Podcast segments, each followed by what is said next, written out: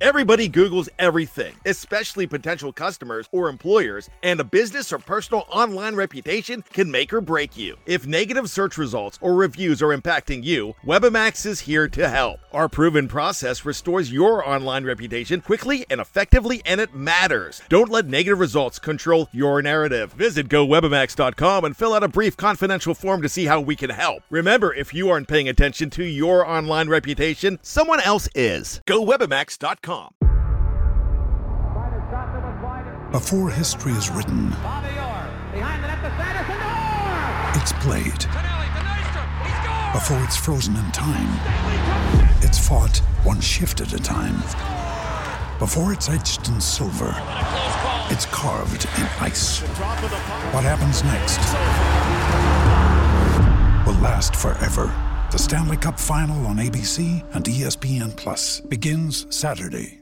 With threats to our nation waiting around every corner, adaptability is more important than ever. When conditions change without notice, quick strategic thinking is crucial. And with obstacles consistently impending, determination is essential in overcoming them. It's this willingness, decisiveness, and resilience that sets Marines apart. With our fighting spirit, we don't just fight battles, we win them. Marines are the constant our nation counts on to fight the unknown. And through adaptable problem solving, we do just that.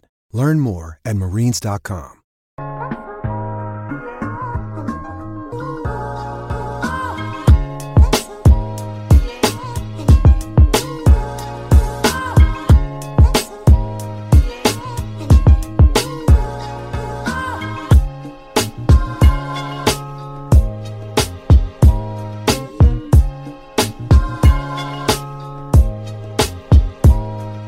Welcome to another episode of the Giant Take podcast. I am Josh and I am back and reunited with my co-host Alex. Both guys back at it again here to talk New York Giants football, talk about the NFL draft, and we have a very special part in this podcast. The second half, I would say, of the podcast, as long as everything goes well here.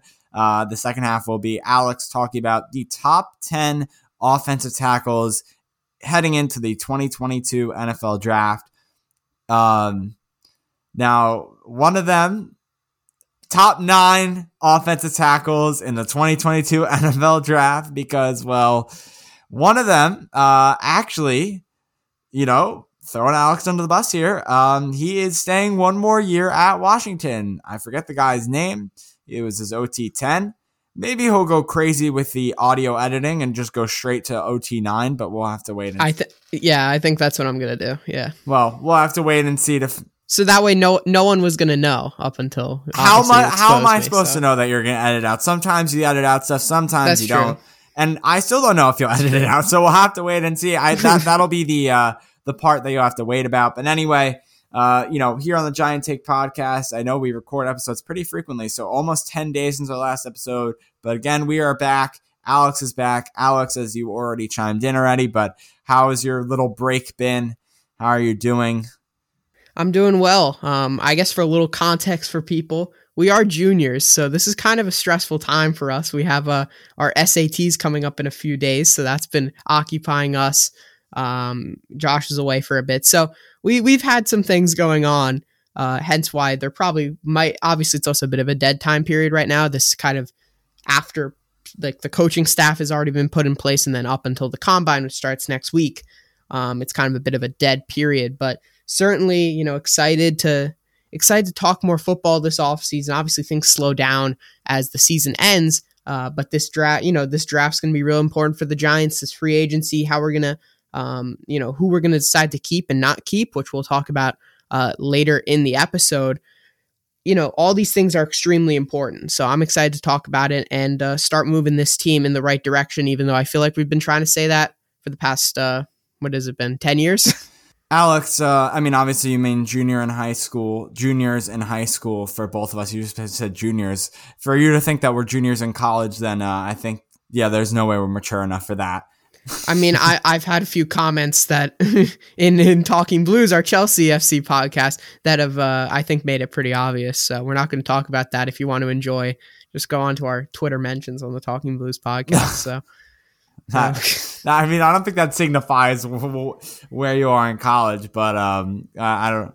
Well, I, I think it, at least in my development, even though I thoroughly disagree. Any so, anyway, yeah. anyway, um, what what was I gonna say? Oh yeah, the other thing that you were mentioning about how.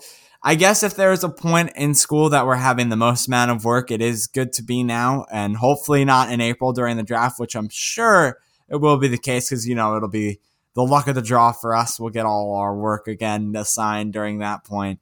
Uh, but hopefully everything should be okay. Uh, episodes should be coming out more frequently. You know, Alex is taking his SAT soon, and then I will be taking mine. Stressful times here, and not just for us, but for the New York Giants as well. They got some guys. They got some some uh, some scouting to do, some guys to look at, especially in this NFL Combine now coming within the next few days. It's exciting stuff. But first, Alex is going to get you a little bit, uh, you know, under or like into the news and he's gonna I, I don't know what I was gonna go for there. He's gonna talk a little bit about some new hires the Giants have made. The Giants have added former Pro Bowl uh, linebacker Bryan Cox as their assistant defensive line coach and Kevin Wilkins as the defensive assistant. They also hired Angela Baker as a minority fellow offensive uh, quality control coach. Baker previously spent time with the Browns as a part of the Bill Walsh Diversity Coach Fellowship and becomes the second woman hired uh, to the coaching staff by Brian Daboll per Field Yates. Giants are also promoting Cade Knox, an analytics intern, into a game management role uh, per Seth Walder. Uh, so more of not, you know, what where's the computer folks? Like, you know, this is we're starting to move on a bit here.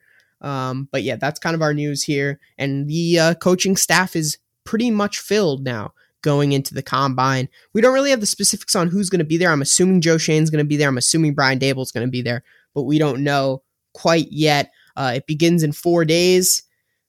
You know, it, it's exciting. Josh, who who are you looking forward to in this uh, in, in, to watch at the combine? I'm going to throw my quick name out there before I talk about a couple other guys, but David Ajabo for me. I'm excited to see that guy, uh, see what numbers he puts up.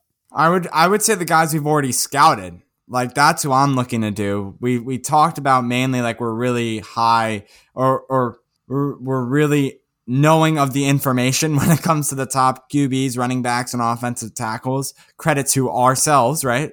You know, pat on the back to us, right? Yeah, yeah, yeah. We uh, we get that done. So you know, Giant Take YouTube channel here on the podcast platforms. So honestly, those guys. But I think also seeing the 40 yard dashes for the running backs is exciting for me. That's always my favorite part of the combine, as I'm sure it is for many people.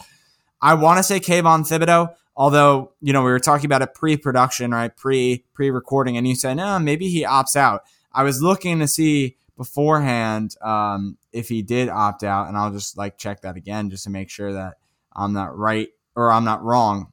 But I I think he should be participating if everything goes well. I, I, I think he will. I know there was just some issues like with his uh, ankles or something like that that he's been dealing with recently. So that was the only reason people were possibly saying. But I, I think he is going to participate, and he is another athletic freak. So we'll see what he uh, right. puts up at the combine for sure.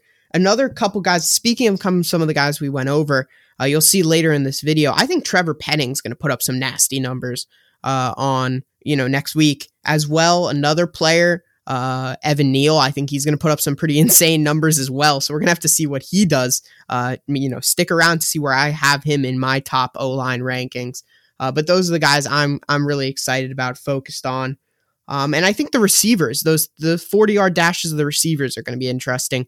Uh, we haven't really talked about them yet, but uh, Drake London, uh, you know, Dotson, I'm trying to think. There's so many, you know, Treylon Burks, like some of these big athletic wide receivers, you know, six three, six four, six five. I want to see how they run at the combine. I'm excited to see that.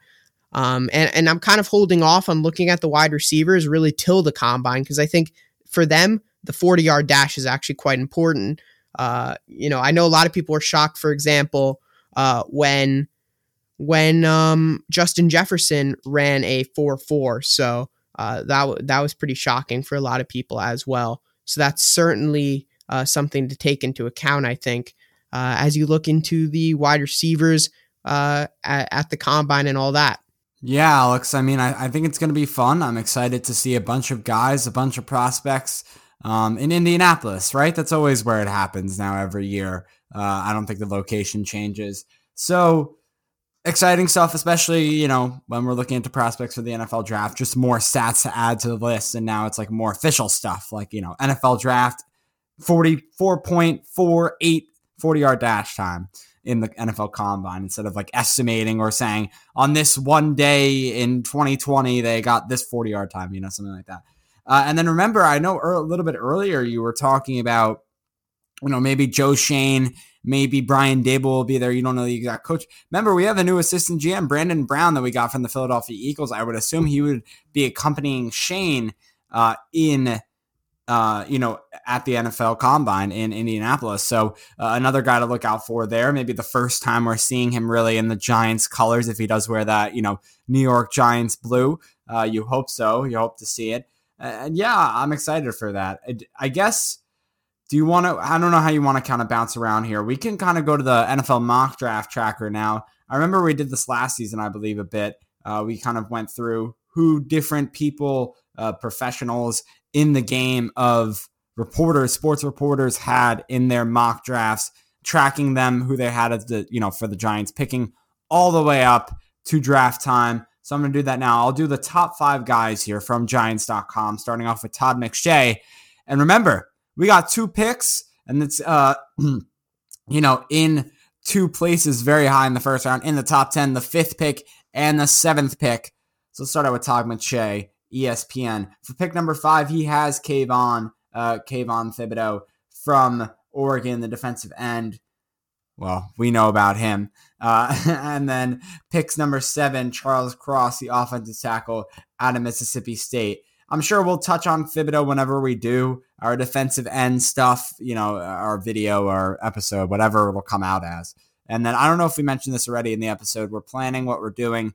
I don't think we'll have one this week. We we might just you know wait and uh, you know wait until NFL Combine stats start to get in there, uh, and then move on to our next position. I assume it'll be on the defensive side of things because you know that's really big on the Giants board, whether it's defensive ends or linebackers. That'll probably be one of our next positions, I assume. Yeah, especially Mel Kiper, especially with the combine, you want to look for those defensive ends, especially the three cone time stuff like that. Uh, is certainly exciting to see, and we'll have to maybe adjust our rankings based off of that. So yeah, after the combine for sure. Yeah, their quickness, I think their agility are tested there. Uh, how well they have balance wise, touching each cone uh, and getting back up and moving to the next one. I think that's the one you're talking about, the three cone drill. So yeah, that you know, I'm I'm I'm obsessing over a uh, three cone drill here. That's when you know it's time to move on to the next reporter. Mel Kiper Jr. of ESPN, pick number five, Ikem Ekwonu, the offensive tackle, NC State, and then for pick number seven, he is David Ajabu, Ajabo, sorry, uh, outside linebacker from Michigan. Third guy on this list here, NFL.com, uh, Daniel Jeremiah. His pick number five, Travon Walker, the edge from Georgia. And then his pick number seven, interesting here, Drake London, uh, the wide receiver from USC. This is like one of the first guys that I've already scouted. So I know a little bit about Drake London.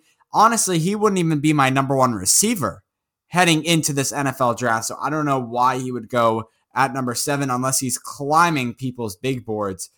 Daniel Jeremiah's big board. It looks to be like he's climbing there. On to the fourth guy here, also uh, also an NFL.com guy, Bucky Brooks. Pick number five, he is Charles Cross, the offensive tackle, Mississippi State. Pick number seven, David Ajabu.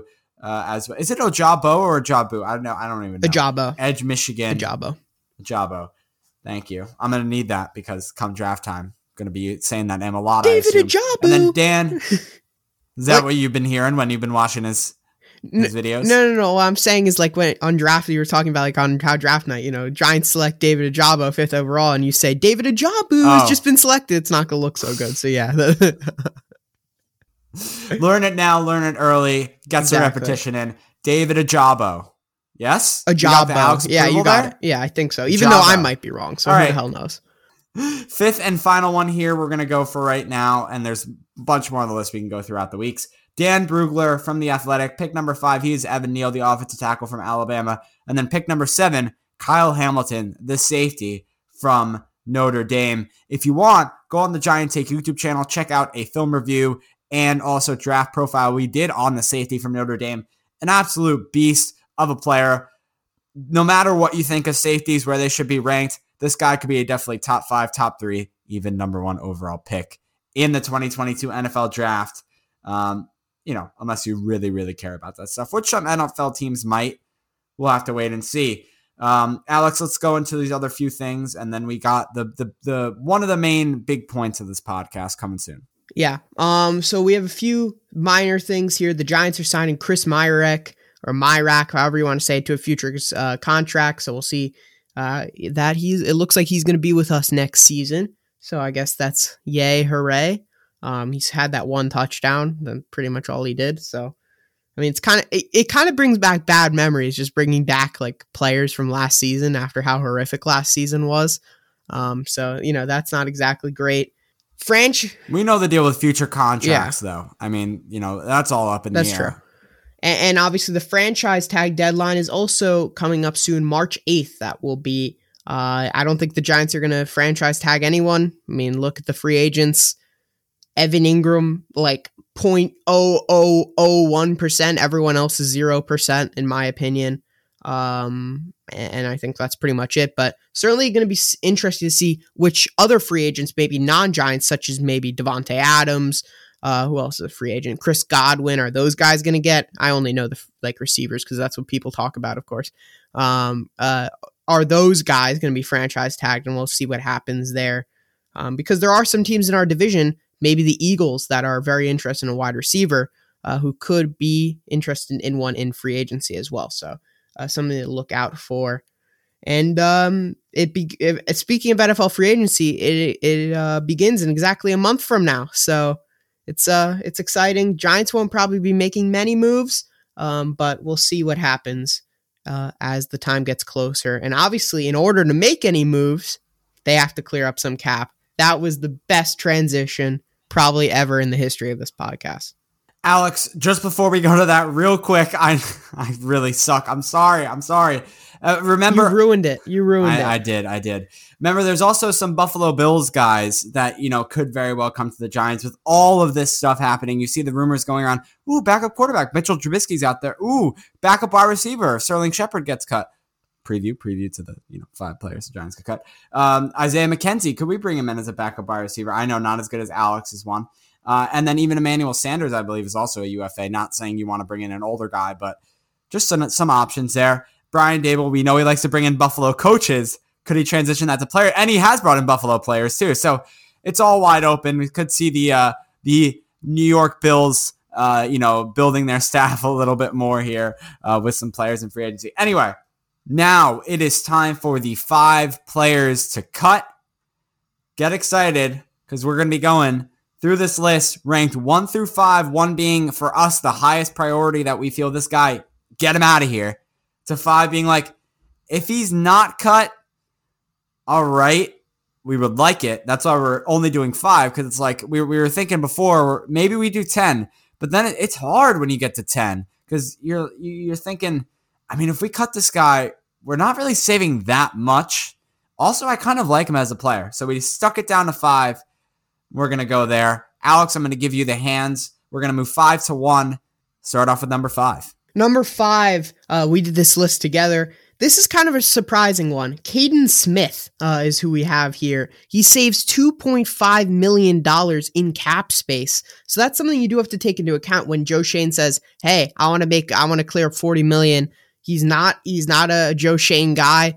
He hasn't really contributed much. He obviously has that nice connection with Daniel Jones. Is Daniel Jones here long term? There's just a lot of, you know, things with Kaden Smith that you're looking at his rookie contract and you're like, 2.5 million, we could get him off the team. And, you know, that's a decent chunk of money uh, for a tight end that maybe we could draft one, maybe two tight ends in the draft at a lower rate, sign a, a U, uh, UDFA, possibly something like that in this extremely deep tight end class in this draft. So uh, definitely someone that I think probably will get cut that some people are just not talking about. The rest of these guys, I think people are talking about. This is kind of like our hidden sleeper one.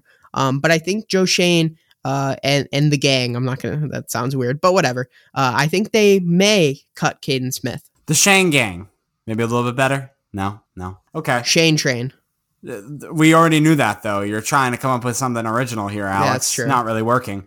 Uh, you, you talk about a deep tight end class. We don't really talk about tight ends class as being deep, right? It's always that like one guy, maybe first or second round.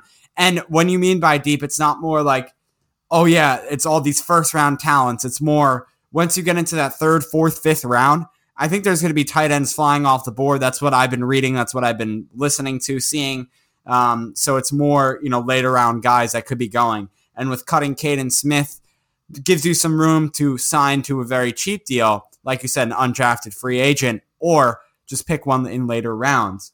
Moving on to the number four player here ranked on our list, Devontae Booker, the backup running back, the first Giants free agent signing last season for who knows why. Uh, I guess very much liked by Dave Gettleman, maybe, and Joe Judge when they were here, while they're not anymore.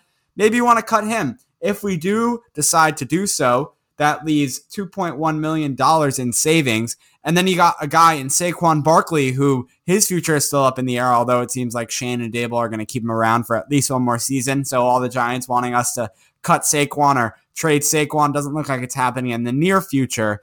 But Booker, someone that we uh, would like to see getting cut to give us some savings, didn't really do much in the backfield, did more than Saquon Barkley, but still like an average ish running back in the NFL looking at all of these guys throughout the uh, 32 NFL teams, and that's our number four guy. And number three, we got Riley Dixon. He saves you two and a half million in cap. We just signed Jamie Gillan or Gilling, uh, former Bill, former Brown, uh, similar type of punter, both not exactly great, but Riley Dixon saves you two and a half million dollars. So I think Riley Dixon's out of here. He's not been good for the past couple of seasons. Ever since the Joe Judge special team specialist has come in, it seems as Riley Dixon has regressed massively. Uh, and I think he's the next one who will be getting the boot. Well, I mean, when we brought in the Gillian guy, or however you pronounce his name, the first thing you said to me, Jamie Gillan, I think. Jamie Gillan, Gillan when we brought yeah. in the Gillan guy, um, you were like, he sucks, by the way. Like, that's the first thing you said. I was like, oh, thanks. Real confidence in our punters. This is like a, we have it at number three because it's not our highest priority because it's just so obvious. Like th- this shouldn't even be a question for Joe Schoen and his front office. You're bringing in all these guys, you're hiring all these guys that are supposed to be progressive new minds. Well, the new minds should know that to save $2.5 million, all we have to do is cut our punter. Like it's not that hard. And Riley Dixon hasn't shown you anything on the field besides bad punting, yards per attempt, things of that nature, yards per punt. Like the stats show how bad he is. Should be easy. Anyway, on to number two. We don't need to stick so long on Riley Dixon. Sterling Shepard was supposed to step in when Odell Beckham left years ago now. Has had injury troubles throughout his career, concussions, uh, leg injuries. It's been really bad. I, it's not fully Sterling Shepard's fault. I think the injuries play a key role in his unsuccessful uh, career as an NFL wide receiver. Cutting him for the Giants will save you $4.5 million. I think you I think you got to do it. Unfortunately, he, it's come to a time. It's sad, Alex, because we kind of grew up with this guy. Um, you know, being still in our teenage years, saying growing up for other listeners or watchers of, of this might be like, what? How?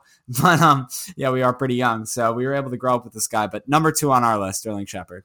Interesting thing with Sterling Shepard is you're actually taking on, I believe, about another seven, eight million dollars in dead cap uh, if you do cut Sterling Shepard. So it's one of those ones that it's kind of like, ugh, that's really a pain. But who even knows what's going to happen with his career at this point? Uh, I know he was close to retiring, uh, a, you know, a year or two ago. So mm. who knows? Maybe uh, he may be doing that. Maybe he goes to another team. Who knows? Um, but I don't think he's going to stay. I think it is a possibility he takes a pay cut though, because uh, I think he is a kind of like a giant for lifer. Uh, he strikes me as that. Uh, he may take a pay cut but certainly uh, sad to see him go if he does get cut. So it would end up being a minus four million dollars at the end of the day between the dead cap. Yeah, yeah, it would be. But then his dead cap, even if you cut him next year, like you might basically on how the cap works, if you cut him next year, you're not really saving any money like in the long run anyway. So you might as well just cut him this year. Um, I, I, know like you might think like, hey, next year the cap hit won't be. It's pretty much the same cap hit actually. And our year, our cap doesn't really make sense to not cut him. sorry, Alex, our cap situation sucks this all season anyway. So it's like we're not adding that much, adding another negative four million. It's kind of just you know putting stuff on top of already dead pile of money because that's what we got. Um, you know, Dave Gettleman again wanted to make a splash before his run ended. He knew it was approaching, so he's like, you know what? Let me screw this franchise one more time before I get out of here. Did so, and now we're having to deal uh, with his leftover change. So there's that. And then you do number one because I did number two. Yeah. Uh, I was about to say Riley Dixon. Our number one uh, player to cut, who we think is just automatic, needs to get cut immediately. Kyle Rudolph. He saves you five million uh, against the cap. He only uh, has a two and a half million dollar dead cap hit, which is really not bad considering we just signed him last year. Josh doesn't agree with me necessarily. He thinks I think he thinks Sterling Shepard is kind of that the guy who is at the top of the list for cut.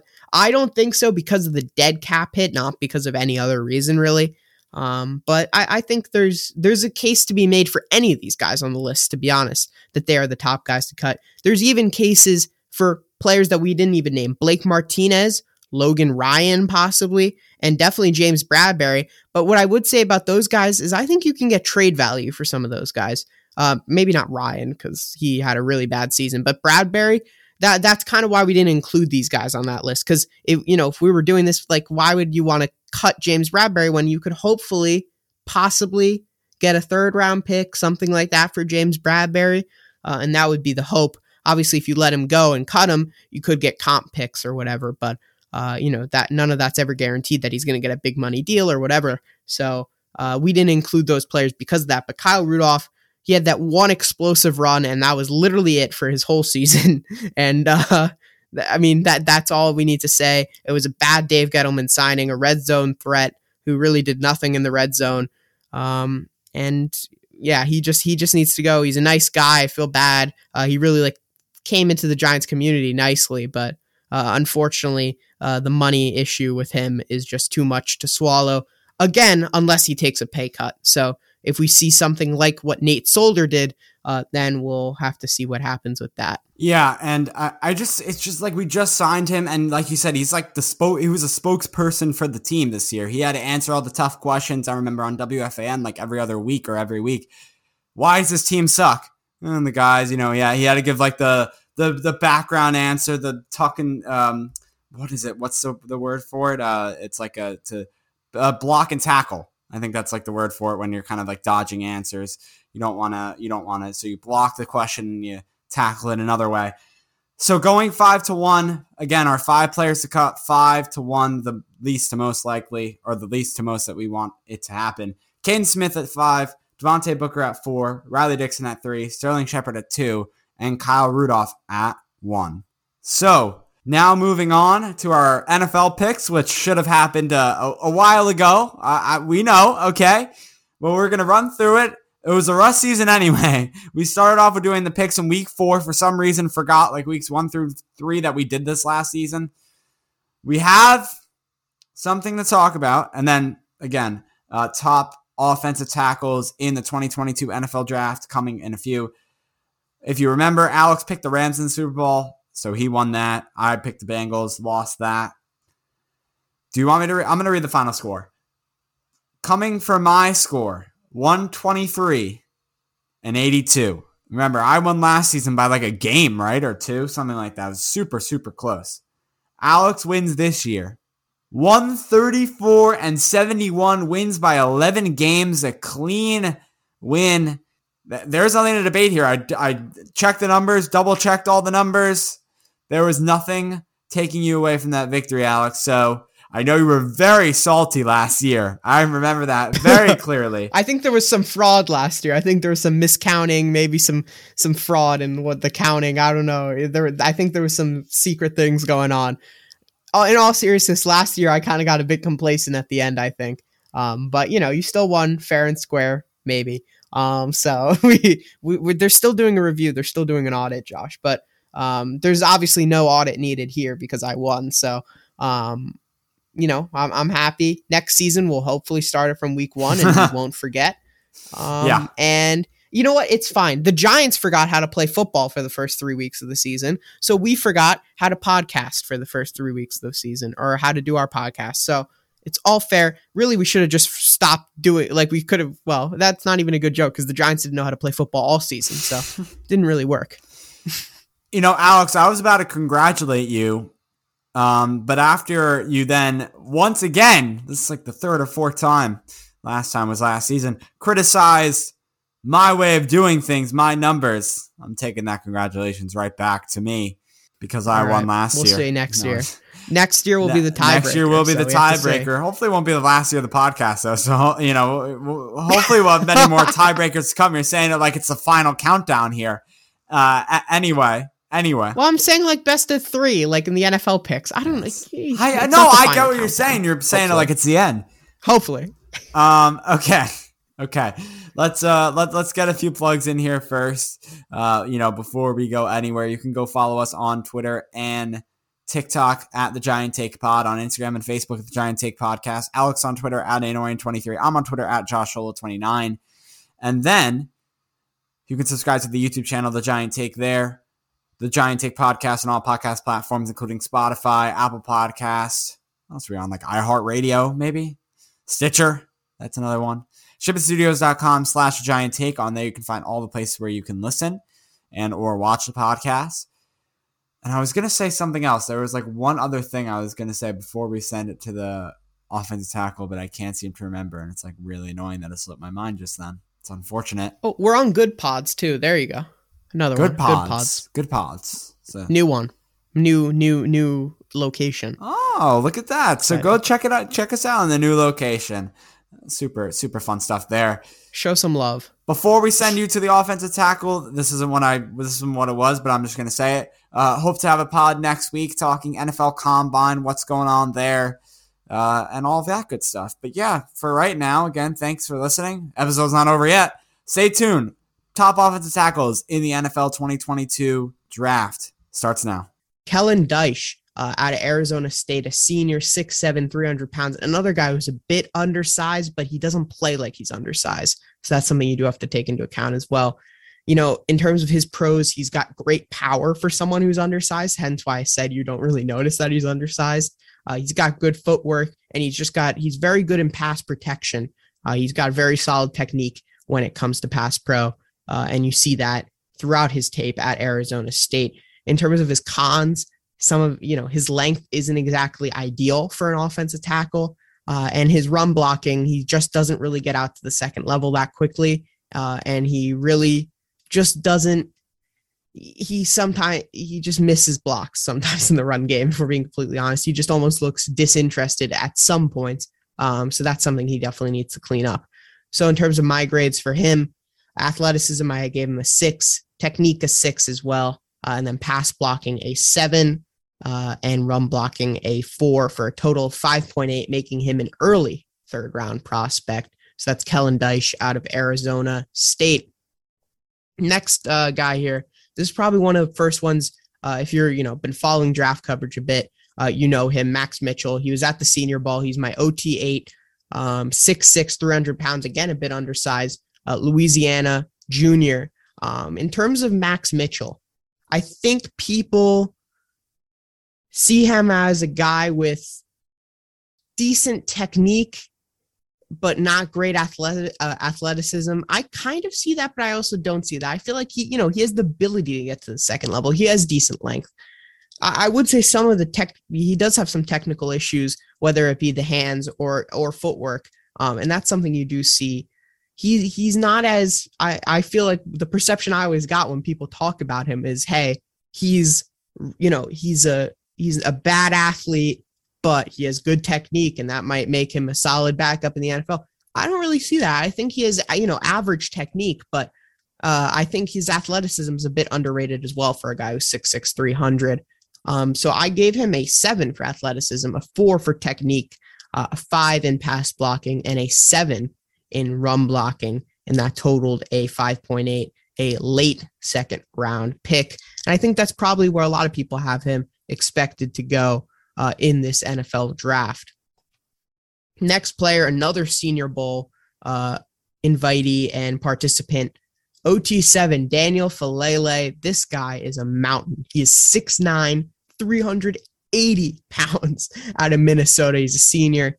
And when when you look at that guy, you're like, damn, athleticism, athleticism, athleticism. He, you know, he's good in the run game. He just bulldozes people. Um, and it's just really impressive. And to see how he moves at 6'9, 380 uh, is just crazy sometimes watching him on film. Um, you know, he's obviously, like I mentioned before, he bulldozes people in the run game. When you do look at some of his cons, it's he's a bit susceptible to inside moves when you're looking at pass rush or pass pro. And then he just has some general poor placement, hands, feet, uh, when it comes to pass pro as well. So that's something he definitely needs to work on. Um, but his run blocking and his athleticism really carry his draft grade for me. Uh, and he has a lot, he has a ton of upside, maybe one of the most uh, high, high upside players in this class. Uh, in terms of my grades, athleticism, I gave him an eight. Technique, I gave him a five. Pass blocking, I gave him a five. And run blocking, I gave him an eight. And that totaled out for me to be a 6.5 out of 10. Early second round prospect for me, Daniel Faalele. Ton of upside. Maybe not the best right now, but he's certainly one of those guys that you look back from this class, he could be top three uh, at the end of the day. So Daniel Faalele, OT7. This is a name that I don't hear but uh, a lot, and I think he's underrated uh, due to the fact he is undersized, but I, I like him a lot. Nicholas Petit Frere, uh, OT6 for me out of Ohio State. He's a junior, 6'5, 315. Maybe projects better as a guard in the NFL. I'm not exactly sure. I think he still projects as a tackle for me, but I think he has flexibility for sure. Um, he played a, a, ton of games for Ohio State against obviously top competition Ohio State plays, and he always held up really well in all those games. For my pros, he's a great run blocker. Uh, he always hits the gaps well uh, you know, I, I just feel like he moves to the second level extremely quickly. And I always find that very impressive. He's got pretty good footwork. He's got great length. Um, you know, in general, all the intangibles he has up at the top level. Uh, some cons, sometimes his hands just aren't great in pass blocking, um, despite his good length and his technique. Uh, some definitely needs some work in certain aspects in certain areas uh, for me. But uh, Petit Frere, I believe is how you say it. Someone that a lot of people are not mentioning. I think he's. I don't think he's a top five tackle. Obviously, I have him at OT six, but I think he's a solid tackle who kind of reminds me. I'm not. I didn't say. I said I'm not going to do comps, but he reminds me of like a serviceable NFL swing tackle. Um, and he probably has more upside than that. So I know you're looking for a guy who could start uh, in the second round, but I think he gives you a solid floor and, and maybe even some high upside as well. In terms of my grades for him, I gave him 8.5 for athleticism, 5 for technique, 5 for pass blocking, and 8 for run blocking, making him a 6.6 out of 10. Again, an early second rounder. He's my OT 6. All right, we're getting to the top five now. This is a very interesting guy. Uh, obviously, a foreign exchange student, then coming playing tight end and now moving to offensive tackle. Ber- uh, Bernhard Raimann out of Central Michigan Junior, 6'7, 305 pounds. He has great athletic traits. You know, he has good hand placement and technique um, in general, uh, in terms of hand technique. Some of his cons, he does have shorter arms. His length isn't great. And his footwork, like I mentioned, I emphasized hand placement technique and hand technique because his footwork is definitely a bit all over the place. Um, and also his age, he's 25 already. So that's something you have to take into account too when you're investing a high draft pick into one of these players. Um, but I think he gets to the second level. Well, he's an athletic freak for sure. Um, but you know, there's definitely some risks. He, he's new to the game, so that that's something you have to take into account there uh, for Bernhard Raimann. But certainly an exciting player uh, coming out of Central Michigan. Athleticism, I gave him an eight. Technique, I gave him a seven. Uh, and pass blocking, I gave him a six. Run blocking, I gave him a seven.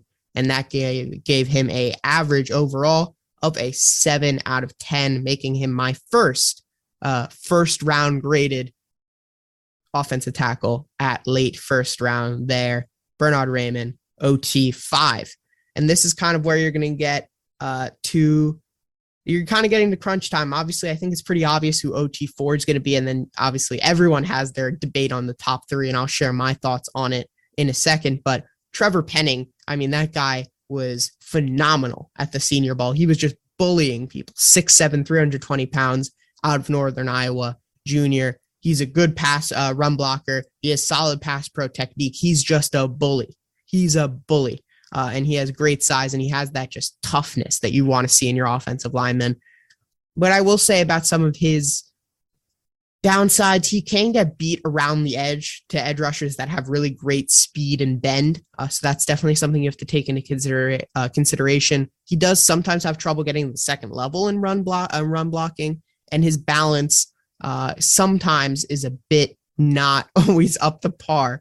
Uh, and he does get beat by inside moves sometimes as well. And obviously, playing at Northern Iowa, there's always the concern of lack of competition, high level competition. But I think that pretty much goes out the window after his Senior Bowl performance. I don't think that's really an issue anymore. But for some people, it may still be. In terms of my grades for him, 6.5 for athleticism, 7.5 for technique, 8 for pass blocking, 7 for run blocking, giving him a 7.3 out of 10 making him a mid first round prospect for me.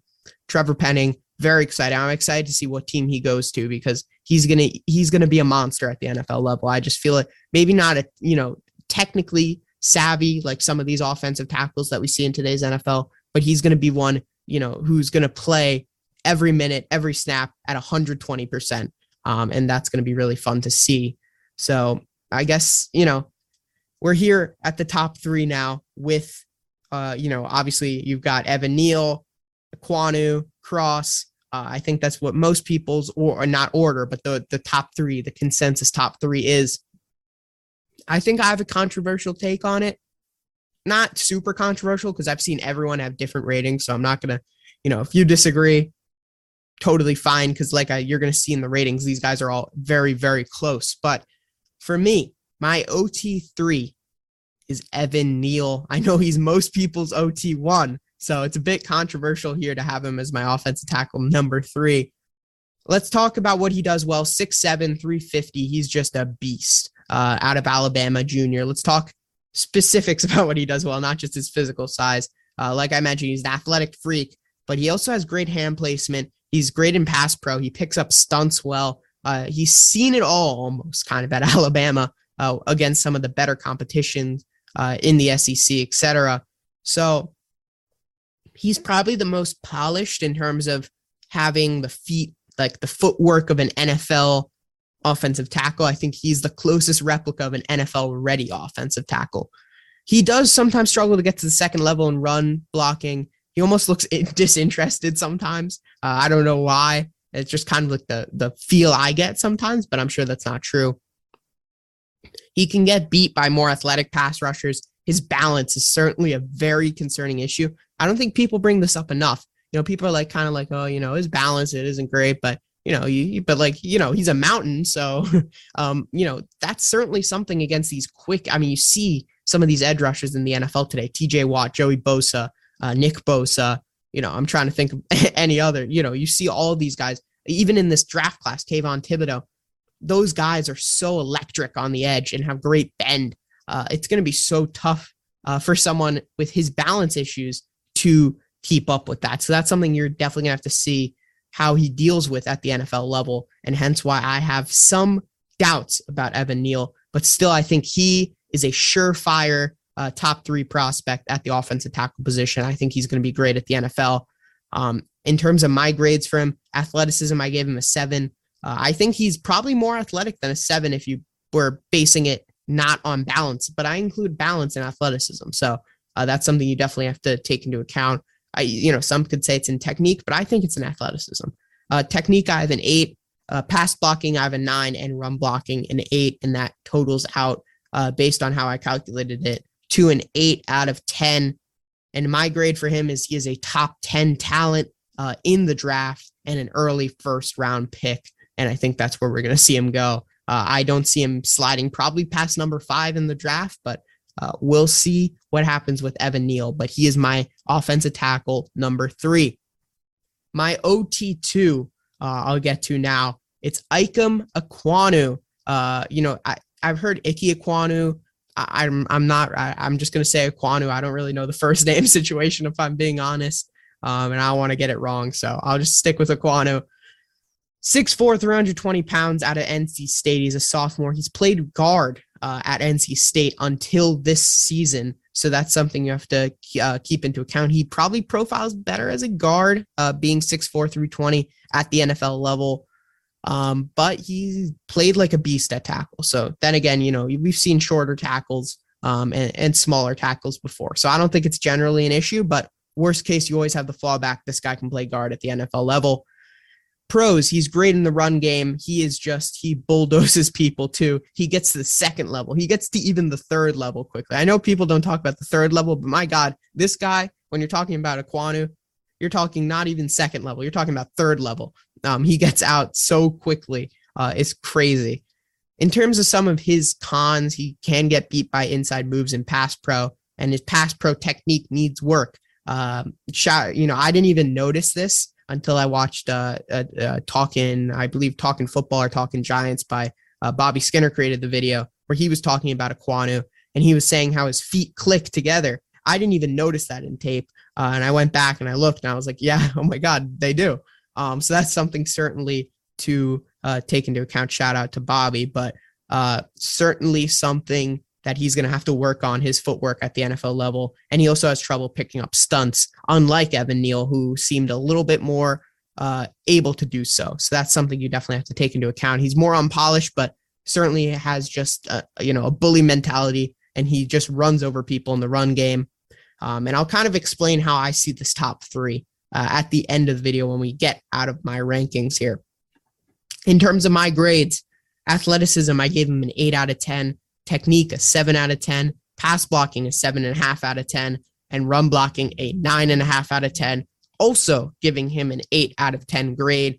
Um, I put him above Evan Neal just because, not because of the, the grade. I believe in terms of the grading system, it was kind of like a, a 8.01 to a 7.97, hence why Ekwonu's up, but I'm not going to, you know, put that in the specifics there. So Ekwonu is the O2, uh, OT2 for me. And then here we are, offensive tackle number one. My offensive tackle, if I'm number one on the board, need an OT. If I'm the Jaguars, this is who I'm taking. Charles Cross out of Mississippi State, 6'5, 310, a sophomore. I just love this guy. I think people kind of look at him and they're like, this guy's only a pass blocker because of you know the air the air raid offense that they play at Mississippi State. But I, you know, I saw a couple clips of him in the run game, and he he runs over people and, and gets the second level well there, uh, you know, as well. So I feel like you know people are kind of just trying to push him to the corner as like, oh, you know, he's the pass protector guy, but um, certainly, you know, he's great in pass protection. That's my first, you know, pro for him. Um, but he he's he's more than that. He picks up stunts well. Um, he has great hand placement. He has great length. He has quick feet. Um, and, and he's pretty solid in the run game. So I think you know, I, in terms of the run game specifically, I, I'd say he's just as good in the run game as Ekwonu is in the pass game, if that makes any sense.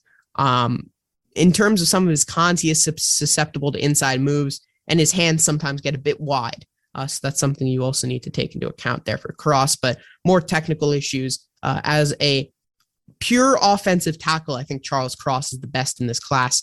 Athleticism, I have him as a seven. Technique, I have a nine. Pass blocking, nine and a half. Run blocking, seven and a half.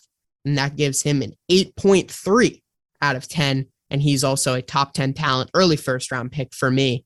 So now that I kind of talked about all these guys, I kind of want to give my opinion on the top three because that's kind of what people are here for, probably. I know the consensus is Neal's the best overall, Cross is the best pass protector, Ekwonu's the best run uh, run blocker. Here's the thing: the NFL is a pass heavy league. This is an it's an it's a passing league now. You need a guy who can protect the passer. And that for me is Charles Cross. That's why I have him as OT uh, OT1 because if you can't protect your quarterback when he drops back to throw, then you're going to have problems in, the, in today's current NFL. We saw it in the last two Super Bowls, whether it's Burrow and Mahomes. And I think Charles Cross is just the best pass protector. He he is. I I, I don't think anyone's going to dispute that. And I think that's the most important thing. You can develop easier, I feel like, in the run game. He has the physical tools to develop in the run game as well. And like I said before, he's not even a bad run blocker.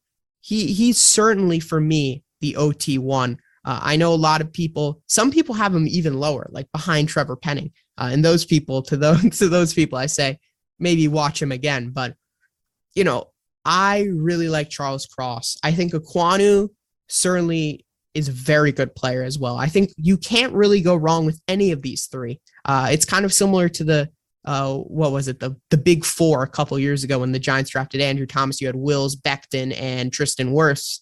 Um, and really, most of those guys have been pretty solid. If we're being completely honest, there were some injury issues with Becton. Um, obviously, Wirfs got that injury. Wills had an injury. Thomas has had injuries. So that's kind of derailed those guys' uh, first couple years in the NFL. But I think it's similar, and you can't really go wrong with any of these tackles. But if I were on the clock choosing and I needed an offensive tackle, I'm going Cross first. And if he's not available, then I'm going Ekwonu. Um, but I'm I'm going to be just as delighted uh, with Neal uh, as I would be with Cross. I just have a slight preference to Cross. That's kind of how I see my top three. All three of these guys are great for the Giants. If any of those guys are on the board at five, I'd certainly be very excited. Um, and I think one of them will. But I think I think one of these guys is going to go number one overall. That's just my feeling. The Jags need to protect Trevor Lawrence. I think that's where he's going to go. Uh, one of these guys is going to go. I think it's probably going to be Evan Neal number one, just because of he's the most well balanced out of these guys, and I think that's what you need for a young quarterback. But uh, for a more developed team, Charles Cross, I think, is that guy. Uh, I think he's going to end up being the best offensive tackle in this class. But anyway, thank you everyone for listening uh, or watching today. Sorry, listening. I'm used to the podcast. Thank you everyone for watching.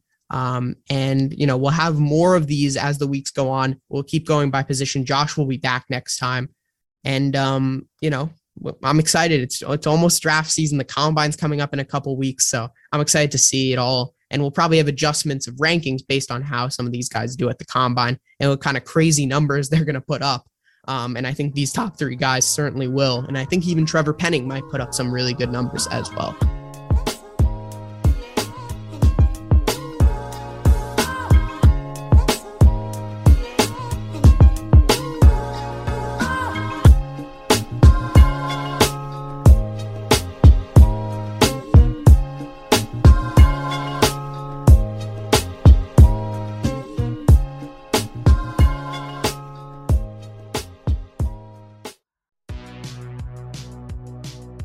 To the All 80s Movies Podcast. I'm Bill.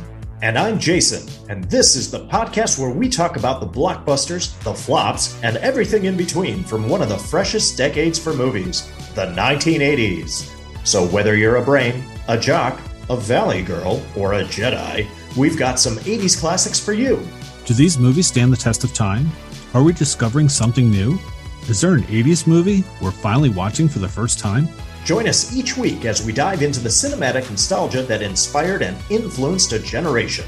From the hits to the cult classics, we'll discuss our earliest memories, favorite scenes, fun facts, and our not so favorite movie moments, too. It's the All 80s Movies Podcast, now available on all major streaming platforms. Please subscribe and happy listening.